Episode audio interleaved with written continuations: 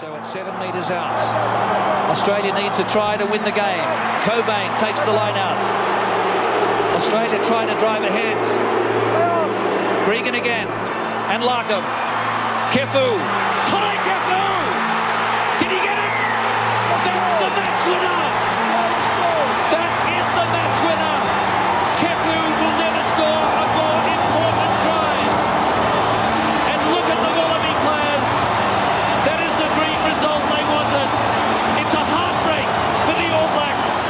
Here we are with another episode of the Running Rugby podcast. Archie here from a sunny Auckland Saturday morning. A bit weird doing this on the weekend, boys. No, no more rugby to to watch tonight. It's a bit strange. Um, Toby and Leo joining me as usual. And boys, does it feel a bit weird coming back in, um, having a weekend off? But I don't feel as sort of as depressed as I normally do when I don't have rugby to watch.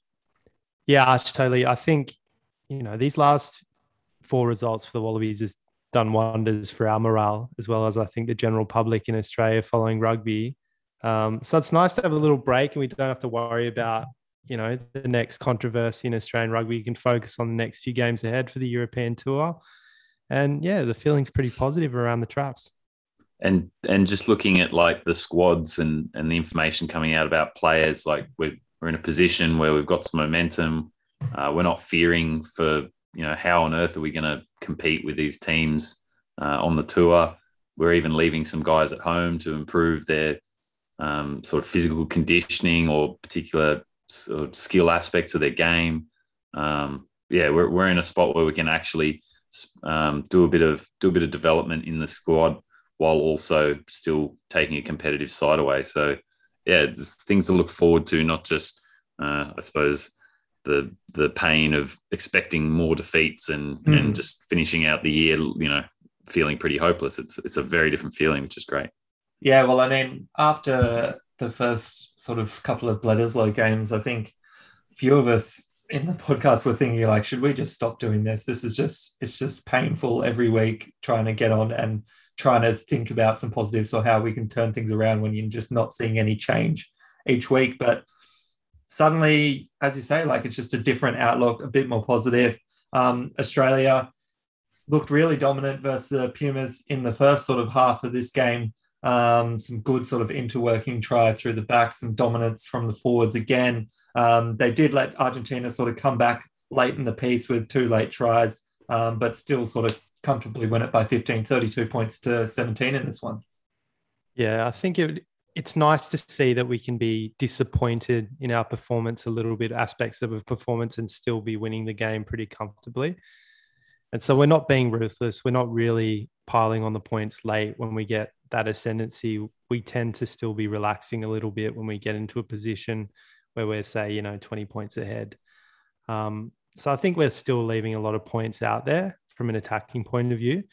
Um, few defensive lapses late in this game, which is uncharacteristic of us. We've been amazing with our defense um, during the rugby championship, particularly. But yeah, a lot to like. I think there's positivity, and that's going through the team that you can see the confidence. I was never really, as a fan, watching this worried that we were going to lose at any point. I felt like we were in control. Mm. Um, and yeah, I just think you can see it in Hooper and Rennie. Like there's a lot of positivity coming through them. They're feeling more comfortable in their roles. Hooper's endured so many years of answering the hard questions in media conferences, and now he's expressing himself more. You can see he's more relaxed. And I think that's just going to translate to a better all around the group and hopefully just building on these performances to close out the year. Is uh, just correct me if I'm wrong. Is Hooper now the most capped Wallabies captain? So he's he's yeah, basically. Yeah. yeah, Yeah. he's he has capped. So he has captained the team Like more than anyone times. else, and through a period where success has been, you know, very Very- very, mixed. You know, Mm. you know, holding up a, holding up a trophy and and going to a press conference after a big win and a you know in a significant um, fixture. Very very few opportunities, and now at, after all of that time, with all that experience and all that um, yeah, yeah, difficulty behind him, he, he he gets to pile on more um, opportunities to captain on a, on a sort of rising trend. Like that's got to feel good because he knows exactly how it feels to go through losses in almost every rugby playing continent and and competition now, and to be getting some success, it's yeah, it must feel it must feel great. And and yeah, like I said, Rennie seems very very supportive. The the group look really happy bringing in these guys that maybe maybe there was a lot of the personalities, like the strong personalities who were determined to succeed and, and play at the highest level and, and you know left for Japan and left for Europe. And you've seen these guys come in and bring this energy and some maturity and it's, it's just changed the dynamic from this from this rookie team with a few old dogs that were still trying to to get us through. And now it just feels like we've got all this firepower and we definitely, like Toby said, haven't seen the best of it on offense. Yeah, and I mean it's those same players that keep sort of standing up, um, like Cooper and Samu again, sort of really illustrating this game how how well they can sort of combine and play. Obviously, Samu getting a, across for another try, but we can't go past um, the star boy of 2021 Australian rugby, Andrew Kellaway, a hat trick in this game. Well and truly the top try scorer in the rugby championship, far out in front of anyone else. Uh, he was top try scorer before that match. That's true. No one even got to four. Yeah. yeah, now he's out at seven. So absolute like um, dream of a season for this man on his debut year for Wallabies rugby, and he's is getting gonna be close to breaking sort of the Wallabies record for most tries in the season. He might outdo Folau if he gets a, a few more on this European tour. Yeah, it looks looks the part. Looks like he fits in. Consistent, stable. Um, his tackle technique and um, just just making sure that he he drops everyone he's, he, who runs at him is just so so bulletproof. Like it's just round the legs, round the ankles. You know, sliding guys into touch. Um, I think he I think he might have fallen off one tackle that I was a bit surprised at this game, but can do no wrong. And like in terms of shoring up an edge and, and still having some attacking spark, he just runs great lines and he he floats into first receiver unexpectedly at times and he can actually deliver the pass that needs to be delivered from that position. So having having that talent out on the wing, it's no surprise they're they're maybe side eyeing him as a as a fullback well, in future. He, he, got some time at fullback in this game, um, so saw him sort of popping up in a few different spots than what we normally saw. Um, so that was good to see. And his, I think his second try was probably the most impressive of um, actually breaking through a few tackles, getting through that Pumas line, and actually getting himself over from 10 meters out. Um, it's not just that being in the right place at the right time, he can create stuff himself. Yeah, he's got some power through his core and, you know, great kind of late footwork. Just the ability to find the line. He's always had that. And we've seen it from schoolboy level yeah. through into the NRC and Waratahs until he hit a, a rougher patch of form before he went over to the UK.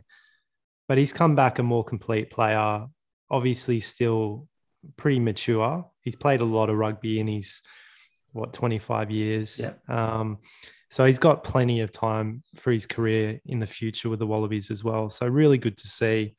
Um, one of the the best stories I think of of the year for the Wallabies. This this to me also reinforces like we talk about guys going overseas getting experience like being exposed to different styles of play and um, different environments and you know making a few friends having a few different experiences outside the the cradles of uh, Brisbane and Sydney and Melbourne and Canberra and whatnot. But to me it just emphasizes how much value there might be in partnerships with other clubs in the north whether it's Japan or in the in um, the sort of UK or EU, like to know that you can send some talented guys who are a bit raw uh, out to to get some experience with a bit of control. Like you know, with two years going to go to that team and and just um, because if they're you know not really performing consistently here, let's just go give them a bit more exposure somewhere else. Know that they're going to come back. They're still signed. They'll be back. You do that in that couple of years after a World Cup when things are a little bit more. Um, I suppose you know there's fewer things to play for and fewer uh, fewer important build up games.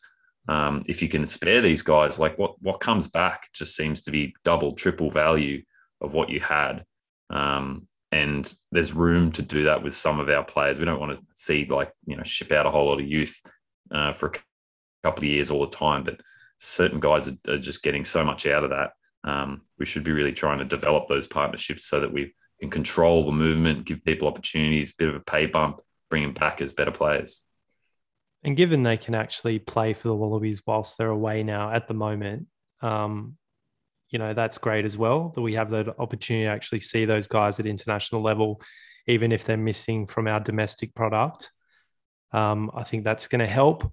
Whether that's the strategy long term in ter- terms of losing talent overseas early, if that's going to have a quite a damaging effect on on the Super Rugby franchises. Um, we'll have to see. But this whole centralized model that Rugby Australia is talking about now, with having more control over how the states, um, you know, mm. deal with their players, certain mm. positions that need to be filled in in a certain team, and and controlling that more like New Zealand tend to do, bringing guys through at the right time. I think is a huge step forward. If we can have that cooperation between the states, that would be amazing. So there's a lot of good things. I think this this you know contingent of, of leadership in rugby Australia since Raelene Castle moved, moved on. Um, although she was responsible for bringing in Dave Rennie, I think outside that, there's been a lot of steps forward um, in Australian rugby since the start of 2020. It was just such a basket case. You know, it was it was primed for a big shakeup, and in a lot of ways, it needed a big shakeup. So, yeah, hopefully, we're seeing that now. And do you have to feel bad for the Pumas on this tour. And I mean, they've been on the road for months and months and months, haven't been able to play at home um, for over a year uh, between sort of Europe, South Africa, and Australia now. Um, they copped the raw end of the deal with missing photo shoots in Townsville and feeling like they've been left out with six of their players being stuck across the border in Byron Bay, um, not able to make it back to Queensland for this game. And so weren't available it's been tough for them, and I think they they definitely felt like they. I think Montoya said it at the end of the game, like they normally love um, coming to Australia, but they they haven't quite felt the same uh, on this tour.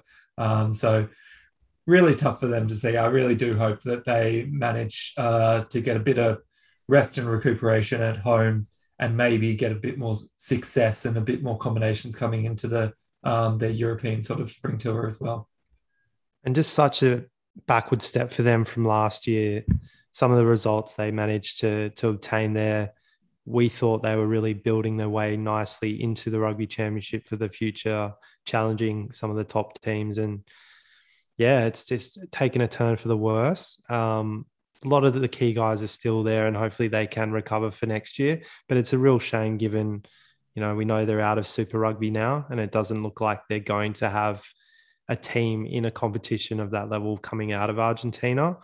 Um, so a lot of their players will be forced back into Europe, and there might be less cohesion in that group.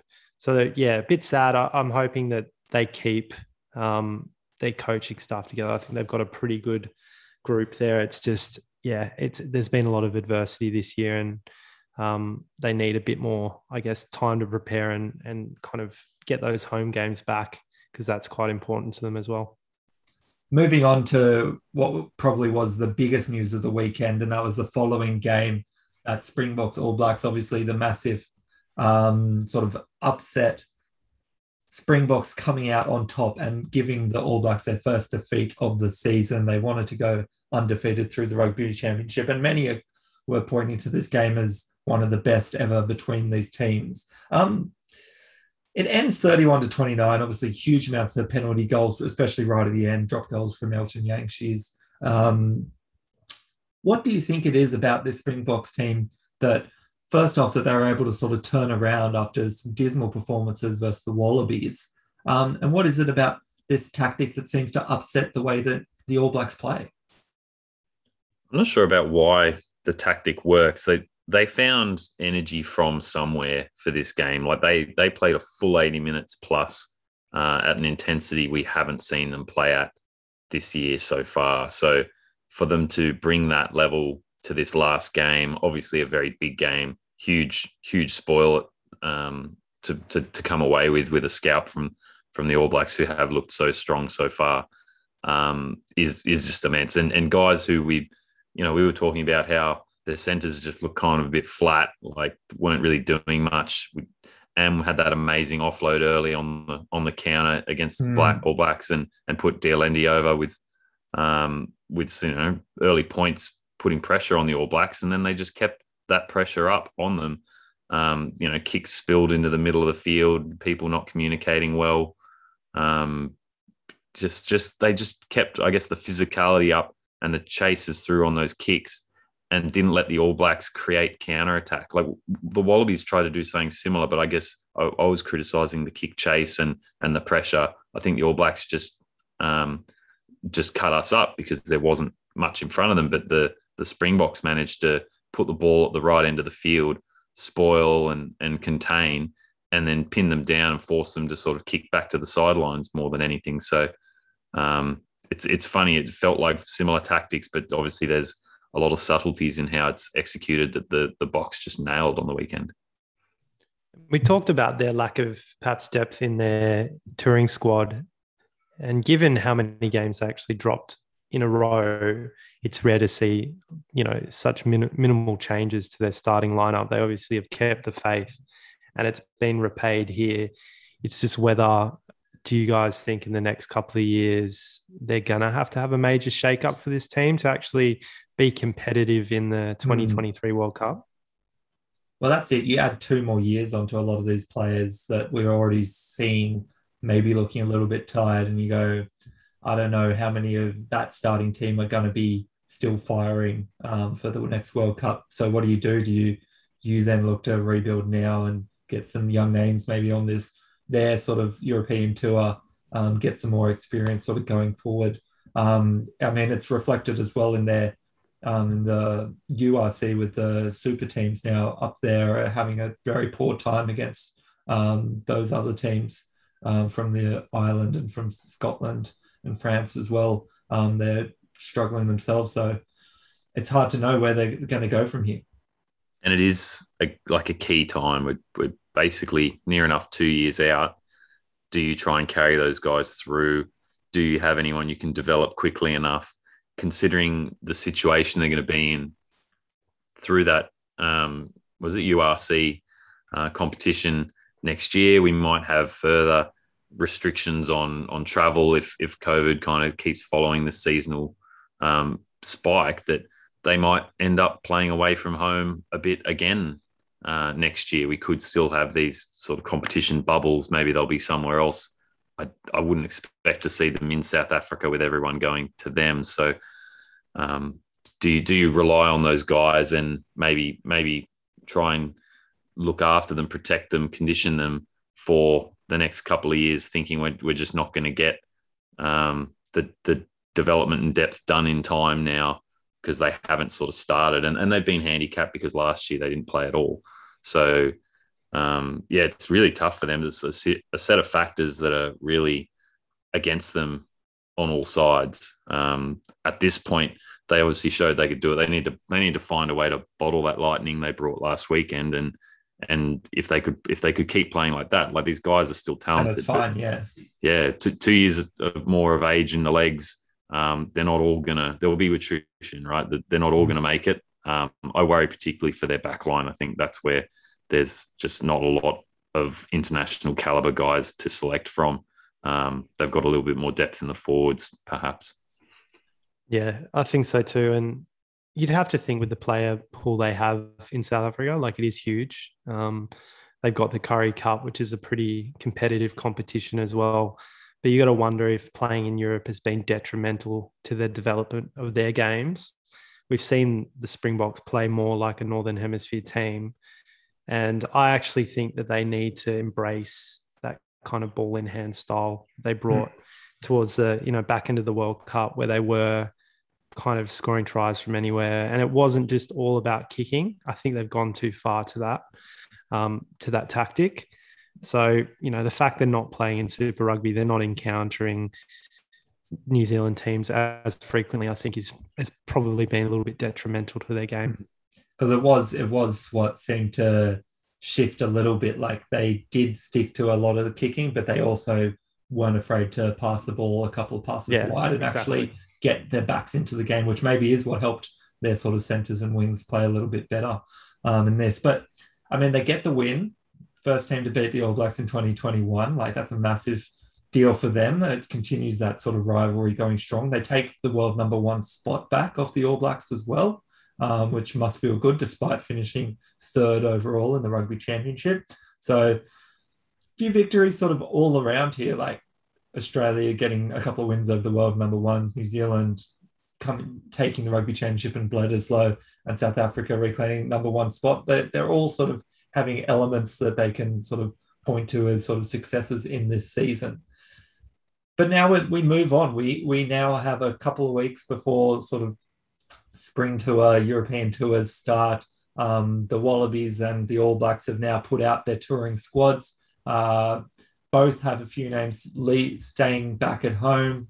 Um, they both go first all the Wallabies to Japan um, for their first game, while the All Blacks head over to the US uh, to play uh, the the USA Eagles uh, before heading both heading to Europe as well. So um, some interesting sort of warm up games, a few sort of new names joining the squad, and probably for the Wallabies. I mean, we we highlighted that this was maybe likely last week, but it's those three names that we talked about: Rory Arnold, Will Skelton, and Tolu Latu have formally been included in that squad. Um, three more European players to buffer up sort of that, those lock stocks, front row stocks. Um, and so it means that we, we get to see these guys hopefully bring back a little bit of um, what they've learned in those European championships and help give it a little bit more experience to this Wallabies team that's gaining more confidence. Yeah, and I don't think we're going to see any of those guys against Japan, right? That they're going to come into the mix more for the Scotland game. Yeah, I don't think they'll join until the Wallabies get to Europe, will they? Because they're still yeah, probably. But it, it'll be it will be interesting to see how much of an impact they can have, particularly as we, you know, our form's been ascending, and actually the guys in our second row, because obviously Skelton and Arnold are two guys to bolster that area. Darcy Swain, Philip, um, you know, I think those sorts of guys have been good, but it it will just I think bring a more competitive edge to the squad. Will Skelton, I was watching some of his highlights for La Rochelle, and he's just he's an animal, like on both sides of the ball. You'll see him hitting it up midfield, giving those little deft offloads to people as he was doing back five years ago for the Wallabies and Waratahs. And then you've got Arnold obviously being so destructive in the maul and um, you know, offering some really good size for come line out time as well. So it could be a really, really good finish to the year for the Wallabies if we play our cards right. Um, I think for us, England is such a huge game um, over at Twickenham, the the third game on tour. If we can get a win there, um, you know, I expect us to beat Japan and Scotland, and then we get to England. If we can get over them, suddenly it's such a successful season in the scheme of things. Um, and it's really only the All Blacks that have really been our our biggest problem, I guess. Yeah, that's that's fair. It's I think they'd be pretty happy to come away with three wins in this tour. Obviously, if they can get England, um, particularly that that's a big one. Um, as much for rankings, but for like you know old old nemesis type stuff and and um, publicity. Like that's that's the big scalp everyone will be paying attention to. Um, with all, with the new guys potentially joining the squad, it'll be it'll be interesting to see how they work them in because we're only taking three second rowers. We're bringing the two guys in once we get across to the European side.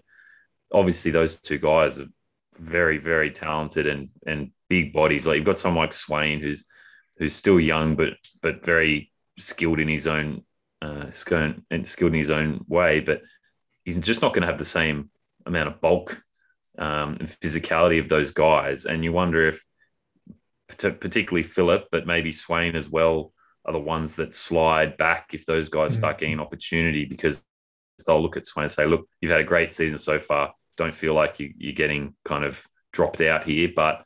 We need to bring these guys through and, and build some combination and see how they fit too and they're already used to playing these guys in their competitions. They're acclimatized over that side of the world. Um, you know, there's obviously good relationships with Arnold and a lot of the Brumbies players. Skelton hasn't been around um, for maybe a little while longer, but to see those guys in, I'm sure they'll have a massive impact. But but at what cost? Like who's going to miss out? And I think Swain and Philip, definitely Philip. I think Swain's probably, unfortunately, just because he's young, they'll they'll give him a bit of a rest and let him learn and and um, kind of been mentored by those guys. I don't I think, think, it's a you big margin. Think, but it's I think Rod has proved though coming back pretty quickly that he's a guy yeah, you he can rely on every game. I- and I and he's not a showy player, but he's definitely he's he's doesn't very the solid in highlights. every way. Yeah. and he's a and he's got a big engine, and we we knew he was quality from before.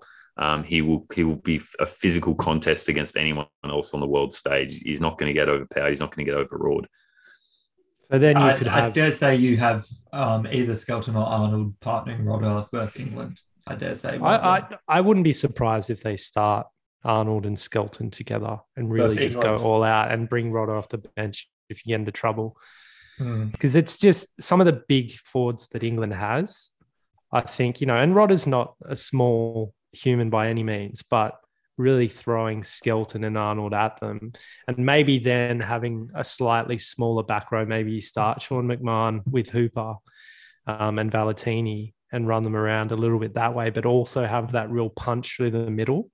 Um, less worried about the front row. I think Tolu Latu is, I mean, who knows with him? You could get a, an amazing game out of him he is a real wild card, honestly. If he's if he's up and about, he's one of the best hookers I think out there, but easily can go missing, can have Yeah. really error-ridden games. And Folau Fainga'a, to be honest, has been pretty pretty good the last two. Well, he's, three he's games. managed, when you think about the fact that he wasn't named in that initial squad and he's forced his way back into the team um, and then made himself a starter. Um, BPA obviously not on this tour. Um, so, and he's obviously leaving Australian shores for for next year anyway. So, really, you've got Folau Fainga'a. I mean, Connal McInerney is there. Um, I feel like that's a bit of a desperation cover. Um, and then you have Feleti Kaitu'u that might get the odd game, Well- but it's really Folau Fainga'as and then potentially. La- this could be Lucas. Latu's, right? Like if he comes out and he's great, Leo's, but I think Leo's- he's. But I think he's Leo's also off Fainga'a.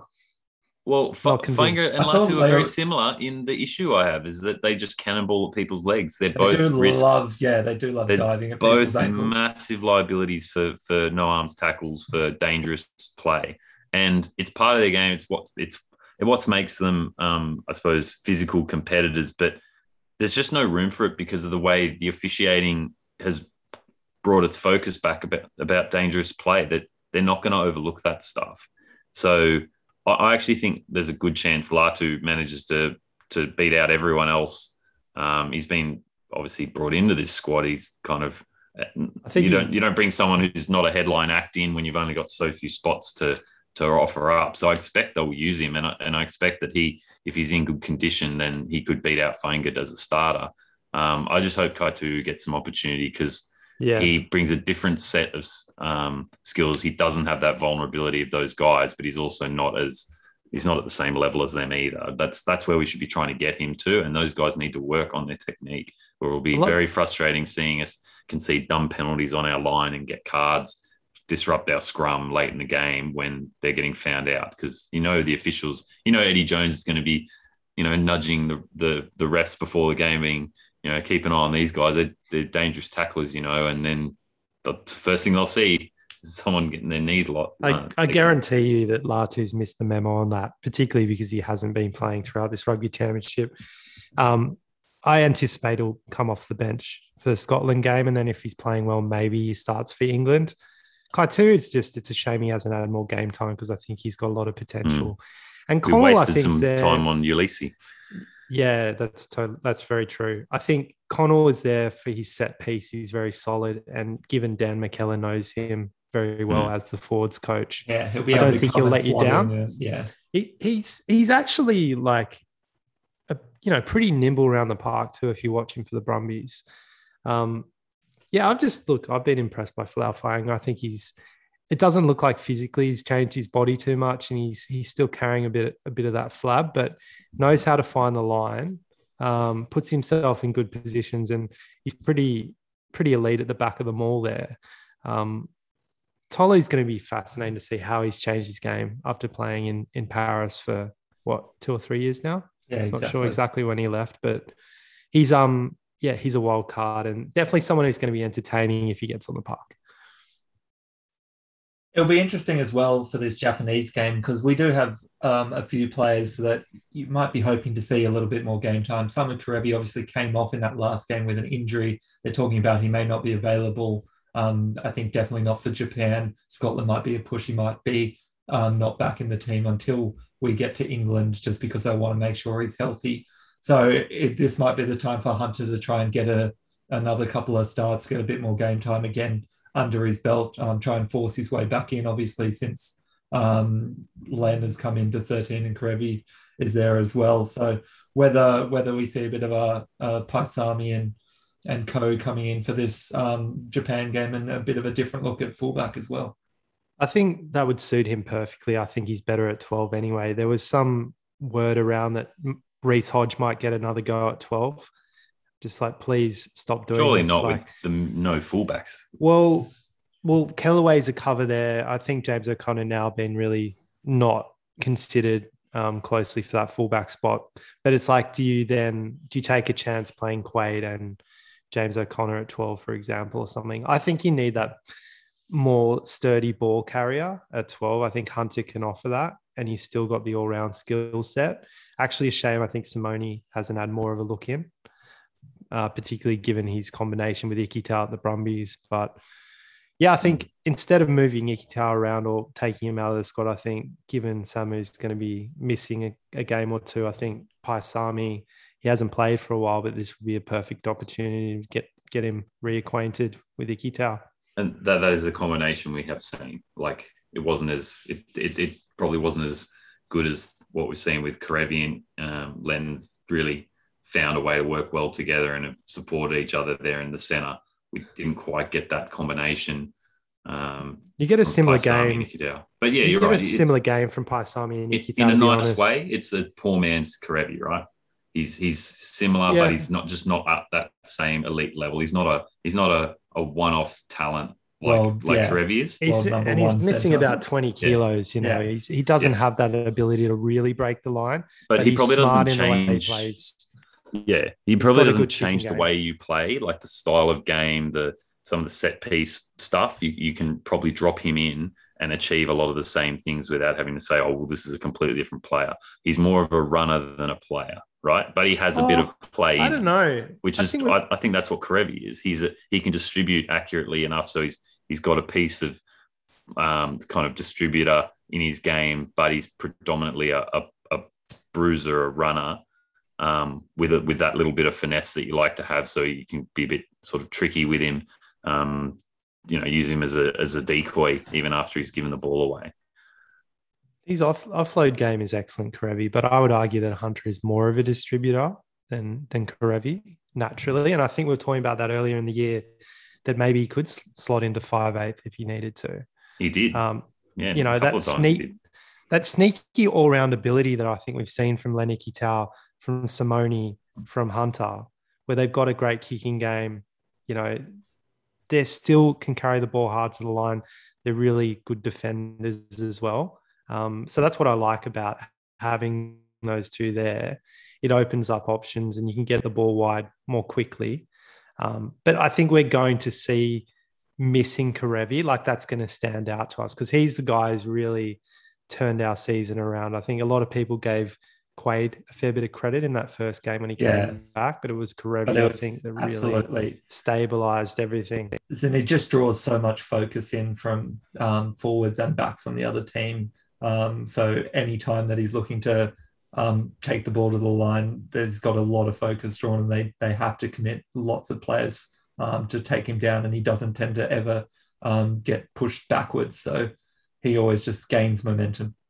Yeah, so Paisami will be less threatening, but I, I still think he you can drop him in, and yeah, he's got a bit more player about him. He, he won't um, bowl people over as, as often and as easily as Kerevi, but um, he's, he's a good fit. And then you probably need to lean on uh, when you know Corabetti's in there, his pick and go, pick and go, um, that fast move up the field. That's going to be drawing people in. Get him running some some strong lines up with some support, keep the ball moving forward You've then got a, a range of options between Kellaway, Hodge. Is it Petaia? Is it Tom Wright back in? They've taken Daugunu as well, which I think is great. Like those guys can all come in on some different angles and and provide some some sort of breakthrough, like we started seeing with Banks coming off um, short balls around the ruck.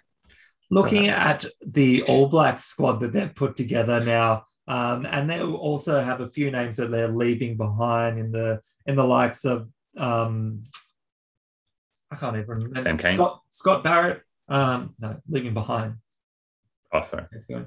Um, Scott Barrett, Aaron Smith, um, not coming along with them. They've brought in a few names from home with Dane Coles, Sam Whitelock, Shannon Frizell joining the squad, and a brand new name to try and shore up some of those lock stocks with Josh Lord, um, sort of uncapped um, youngster in to join the squad that they really like. Um, his physical capabilities around the field, hoping to get him a bit of extra time. Um, but this is a team that's going to play the USA. Um, so you think a lot of these um, sort of B sort of string, C string players are going to get a run there.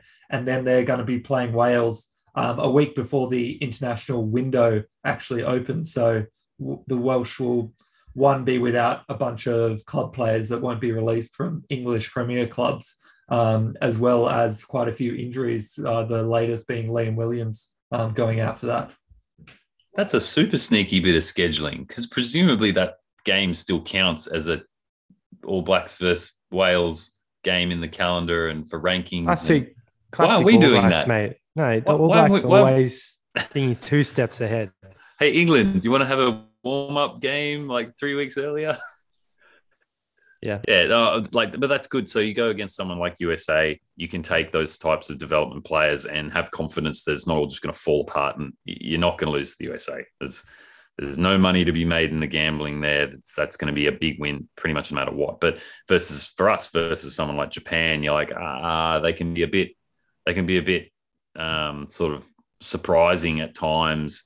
Um, maybe less so since uh, in the last couple of years after after really peaking yeah, around we, the ca- we World Cup. can't take you- France lightly, uh, Japan No, lightly. no, you can't. Whereas you can absolutely take the USA lightly. You could run out a C team and still be comfortable winners. So How is it? How do the All Blacks not play England again? Well, they have to play It's like- France. yeah, but so- like everyone wants to see that England All Blacks match up more often, and we just don't get it. Like, there was a period yet, like for what four or five years, and they didn't even play. Um, it's just disappointing. I know England's not the team perhaps they were a few years ago, but it's still Is I mean, they're playing England? Ireland and France on this one. England so might not want that big- game, man. yeah. Look, England might Ireland not want has the, lose, dropped off. Well, I think it's almost both of them. Yeah, it's like They're they both know. worried. Yeah. Yeah. they're both concerned with each other. Yeah. Um, but every time they play, it is a huge game. It's Yeah, you just think, they for should be money playing aspect, once a be- year. It's crazy. Like at Twickenham, the, you know, imagine the money generated by that. But they, so what have they got, Arch? They've got USA, Wales, and then they have got Scotland, Ireland, It- and it's No, they're, they're playing Italy and Oh, then sorry. Italy and then Ireland and then France is their Yeah. last I mean, one. France is always great. oh, But So finishing that, that on would be a great. Yeah. So playing in Paris, um, End of the tour, Are they team. are they now all really well combined? They're all playing really well together, or are they exhausted? They're They're probably up. they pro- well. I mean, physically, are they just yeah, just bruised and, and a bit battered from all the contact? But they're probably not going to drop any of these games, right? So um, that's the one they'll have to find the the energy to finish strong. Mm. So And yeah, France, fascinating. France will be well and truly healthy for that because they've got a game versus Argentina and a game versus Georgia before that. So they're not really playing any of the real powerhouse teams. But I mean, that's also have they been forced to play at the level of the All Blacks, and and therefore yeah, they well, they too yeah. much of a step. You can go both ways, Yeah. I guess.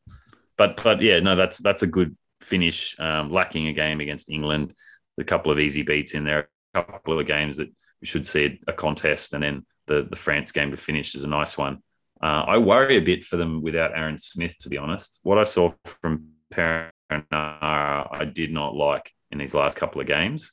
Um, he put he almost put McKenzie in hospital with one of these passes last weekend. Like just served him up on a platter to the box, and you know if he's throwing it to Bowden or Richie or, or McKenzie or anyone else for that matter, like it's just he's he's looked off his his previous pace. He hasn't looked as dynamic, and his his decision making I, I question. Whereas when Brad Weber was in on the weekend, I think he looked a lot more direct Mm. you know, maybe it was a simpler game, but um, I think he performed well. So Sands, Aaron Smith, I think they should be probably leaning on Weber, to be honest. I think There, Perenara is there, there has yeah. been talk that Weber has overtaken Perenara as the number two, and there's actually been a lot of um, chat that because Finlay Christie's been taken on this tour as well, that they want to see a little bit more sort of involvement from him potentially as a future um, Yeah. player. Um, obviously, he's it's him as one of the young guys with someone like Folau Fakatava that they're looking at as to be the next sort of um, generational nine that's going to um, stick to that number nine jersey for the years Is after there- the World Cup. he's their tape or their um you know or their Lonigan or something like he, he's the guy who they need to expose to these this level of game and and make sure that when he is thrown in as a starter it's he's not just um, deer in headlights sort of thing at the pace and the and the ferocity of it all but he's a good player I feel like Christie's a very good player so um yeah I think it's good I think Perenara is probably sliding um you know he's had a pretty pretty good career. There's nothing against him, but I think he's probably been overtaken maybe by more than just Weber. He looked, Maybe he looked will- poor. Maybe we will see him at the Roosters at some point. Then maybe we'll make that jump. Yeah. Benji's just retired. You could just fill in for him at the Rabbitohs or something. Um, I don't know. New Zealand just seem to have this. They're lacking that almost that invincibility. They sometimes, you know, that aura around them. I feel like Mm. some of their young players haven't probably been as impactful as as maybe they expected. Even guys like Papali'i.